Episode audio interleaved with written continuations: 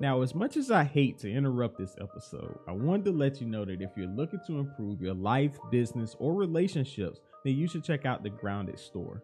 On there, you'll find biblically inspired books, journals, and other resources that God has given me over time to empower His people to live the lives that He intended for them to live.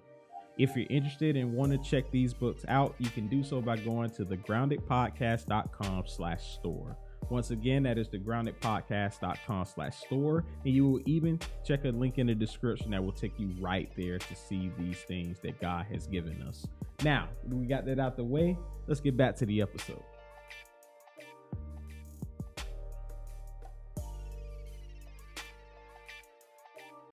Day 14 of the 21 days of wisdom is actions lead to success. And the back of verse, it's going to be Proverbs chapter 14, verse 23. And it reads that all hard work brings a profit, but mere talk leads only to poverty.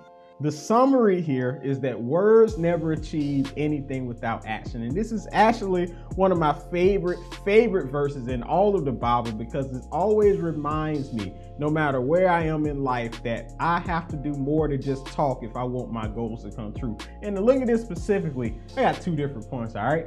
The first one is that all hard work brings a profit. And this verse simply signifies that no matter whatever it is that you do, no matter how hard you may fail at it or succeed at it, you will always benefit out of that. And it has helped me through life because it made me realize that even in times where I didn't do as good as I thought I would, it always gave me ways that I could do better the next time. And even when it comes from a business perspective, there are things that you're gonna miss the mark on. You may not always hit your product goals, you may not hit your revenue goals, you may not get the work done that you thought you were gonna get done, but each and every one of those situations you learn what you were capable of what you wasn't capable of and then you can learn from what things that went wrong so that you can do better the next time okay? And that comes with any and every area of life that you're going to follow because even if you go on a diet and you may not work out as many times you said you're going to work out a week you have to identify what happened why you didn't get to the gym like you were supposed to and do the exercise that you were supposed to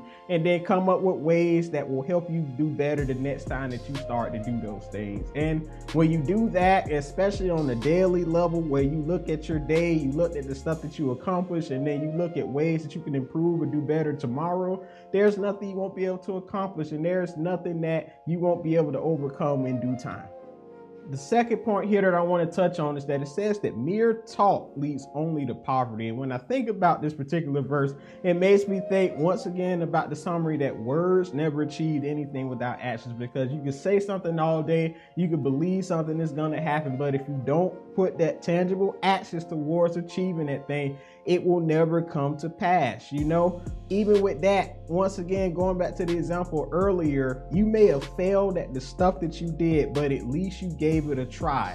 But if you don't try, then you won't even have the experience of knowing whether you failed or not. It's just like what they say when it comes to shoot your shot in relationships, all right? If you never shoot the shot, you're gonna miss every single time. You're not gonna know if you had a chance or not. You're not gonna know if that would have been a successful thing or not. You could have passed up on your future spouse because you was afraid to go and make the approach. But the thing here once again is that whenever you say something and think something, you have to put actions behind that. And even if you fail, you'll know and learn the things that you can do better the next time. All right.